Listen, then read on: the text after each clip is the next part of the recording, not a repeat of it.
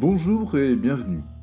Cette émission est une première approche de la notion de communication, terme qui constitue le deuxième mot-clé du podcast Oral et communication. Avant d'aborder la communication humaine proprement dite, il peut être intéressant de se faire une idée globale de ce que recouvre ce concept omniprésent. C'est pourquoi ce troisième épisode de la saison 1 s'intitule La communication dans le monde du vivant. Voyons quelques ingrédients paraissant indispensables pour qu'elle fonctionne. Pour communiquer, il faut être au moins deux. Même nous, les humains, quand on se parle à soi-même, notre monologue intérieur est en fait une forme de dialogue.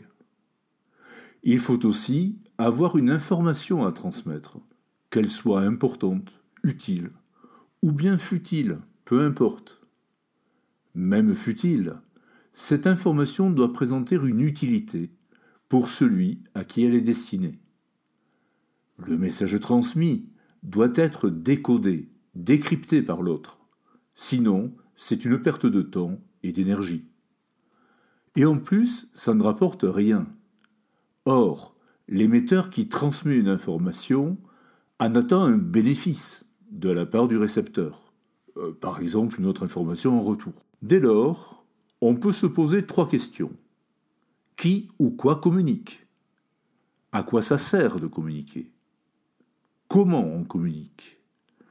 La communication peut s'effectuer par plusieurs canaux, Utiliser simultanément le cas échéant la vision, l'audition, l'olfaction, le toucher et aussi le goût. Paul Watzlawick, l'un des plus éminents représentants de l'école de Palo Alto, a eu cette phrase célèbre On ne peut pas ne pas communiquer. Évoquons rapidement l'omniprésence de la communication dans l'environnement. L'homme n'est pas isolé sur Terre. Il est dépendant de moules ressources mises à sa disposition par la nature, décor légitime de toutes les espèces présentes sur Terre. Et ceci fournit un contexte à la communication humaine. Parler de la communication dans le monde végétal, en prélude à la communication humaine, peut paraître saugrenu, ou pour le moins original. Et pourtant, euh, quelques informations préalables peuvent aiguiser notre curiosité. Les plantes se transmettent des informations grâce à un système de communication sophistiqué. Les plantes se parlent. Nous, on se parle avec des paroles, et les plantes se parlent avec des molécules qu'elles reconnaissent.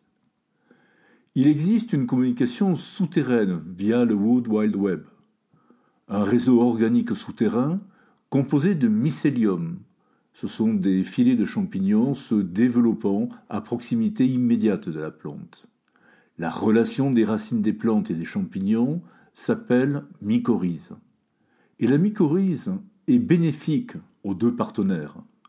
D'une part, les plantes fournissent des glucides aux champignons. D'autre part, les champignons aident à rassembler l'eau et apportent des nutriments à la plante, notamment de l'azote et du phosphore. Alors, est-ce que ça, c'est de la communication? Oui, car trois fonctions évoquées plus haut pour la caractériser se retrouvent dans le monde végétal. Transporter de l'information, ici via des signaux chimiques. Décoder les messages portés par ces signaux. Enfin, réagir de façon appropriée aux messages transmis et reçus. Parlons maintenant de la communication animale. Voilà qui nous semble plus familier, et cette communication animale donne lieu à une très importante littérature scientifique. Elle constitue une recherche interdisciplinaire intéressant entre autres les sciences de l'évolution, les biologistes, les généticiens, les éthologues, les psychologues, les sociologues, les chimistes, mais aussi les linguistes. Elle peut fournir des pistes de recherche et des modèles pour l'étude des communications humaines. Elle peut aussi permettre de mieux comprendre en quoi le langage humain est fondamentalement différent de celui des animaux et quels sont les points communs qu'il partage avec eux? La communication animale consiste en l'émission de signaux ou de combinaisons de signaux d'un individu à un autre individu ou à plusieurs, permettant à chacun de se faire reconnaître par ses semblables. Ces signaux sont transmis de l'émetteur au récepteur par le moyen de l'intermédiaire physique. Ces médias correspondent aux modalités sensorielles et diffèrent d'une espèce à l'autre. Ces signaux peuvent être communs à l'espèce, au groupe social, mais aussi à la famille ou à un seul sexe. La communication animale permet aussi de s'affirmer, euh, des messages de soumission, d'agressivité, de peur. Mais euh, des signaux de fraternité et de coopération modulent également la vie des animaux sociaux. Enfin, la mère et son petit échangent des messages qui ont trait à l'alimentation, à la protection et à l'éducation. Tiens, tiens, peut-être que le mot de culture pourrait surgir un moment ou un autre quand il s'agit des animaux. Nous allons plus précisément nous intéresser ici à la communication acoustique, bah, parce que la communication acoustique nous ramène vers la production et la réception des sons. Dans le monde du vivant, il existe des moyens très divers pour transmettre et percevoir les sons, et donc de rester en contact avec ses congénères. Alors, nous allons emprunter quelques données à la bioacoustique. C'est quoi la bioacoustique? C'est une branche de la science qui est apparentée à d'autres disciplines scientifiques. Et la bioacoustique étudie la production et la réception des signaux acoustiques chez les animaux. Donc elle s'intéresse aux organes acoustiques ainsi qu'aux appareils de production et de réception des sons. Et elle s'intéresse naturellement aux processus physiologiques et neurophysiologiques par lesquels ceux-ci sont produits, reçus et traités. La bioacoustique tente de comprendre le lien entre les caractéristiques des sons produits par un animal et le type d'environnement dans lequel il les utilise, ainsi d'ailleurs que les fonctions pour lesquelles ils sont conçus. Alors, dans le monde du vivant, la communication acoustique n'existe que chez les arthropodes. Alors c'est quoi les arthropodes? Ben, Ce sont les crustacés, les insectes, les araignées, les scorpions. Et la communication acoustique existe également chez les vertébrés. Les vertébrés, ce sont les mammifères, les oiseaux, les reptiles, ainsi que les poissons. L'homme est un vertébré, appartenant à la classe des mammifères. Il utilise plusieurs canaux pour communiquer, et notamment la communication acoustique. Quels sont les avantages de la communication acoustique? Elle supplante la communication visuelle en cas d'obstacle ou d'obscurité. Elle est rapide et ne laisse pas de traces, contrairement à la communication chimique. La communication acoustique ne nécessite pas de contact puisqu'elle fonctionne à distance. De ce fait, elle est très adaptée aux espèces mobiles, se déplaçant sur des distances importantes. Elle participe également à la socialisation des relations interindividuelles. La communication acoustique d'une espèce est influencée par son environnement. Ceci a amplement été démontré avec les chants d'oiseaux. Ça concerne également l'humain. Songez à tous les accents possibles et imaginables dans le monde anglo-saxon et bien sûr dans la francophonie. Alors, la communication acoustique remplit diverses fonctions.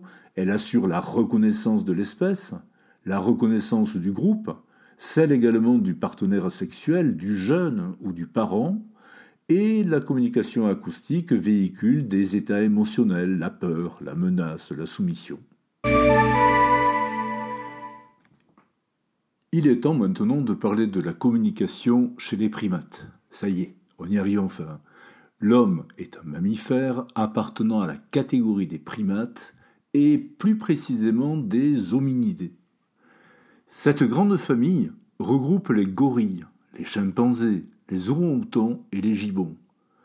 Bon, ben au risque d'en décevoir certains, l'homme ne descend pas du singe.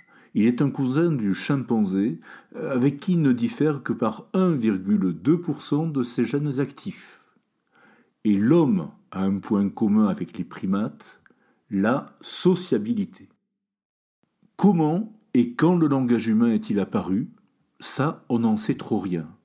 Selon les diverses hypothèses, euh, selon les théories, on estime qu'il a pu émerger entre moins 150 000 ans et moins 40 000 ans avant notre ère. L'apparition du langage est donc très très récente dans l'évolution de, de l'humanité. Mais là, c'est ouvrir un autre répertoire. L'être humain est un individu communicant. Pour reprendre le titre d'un ouvrage célèbre, c'est un homme de parole. Mais la parole n'est possible qu'à travers la capacité de langage. Alors qu'est-ce que le langage? Et l'humain est le seul mammifère doté de cette capacité. Et pour quelle raison? Même patience, hein, tout ceci va s'éclairer progressivement dans les épisodes à venir. Vous voyez qu'il nous reste plein de blé à moudre dans ce podcast.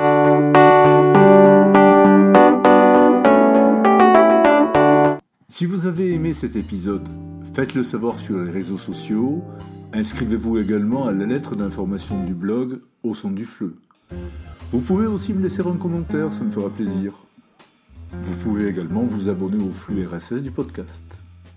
Je remercie Alban Talwinski pour ses compositions musicales libres de droit qu'il met à disposition sur son site pointdevue.net.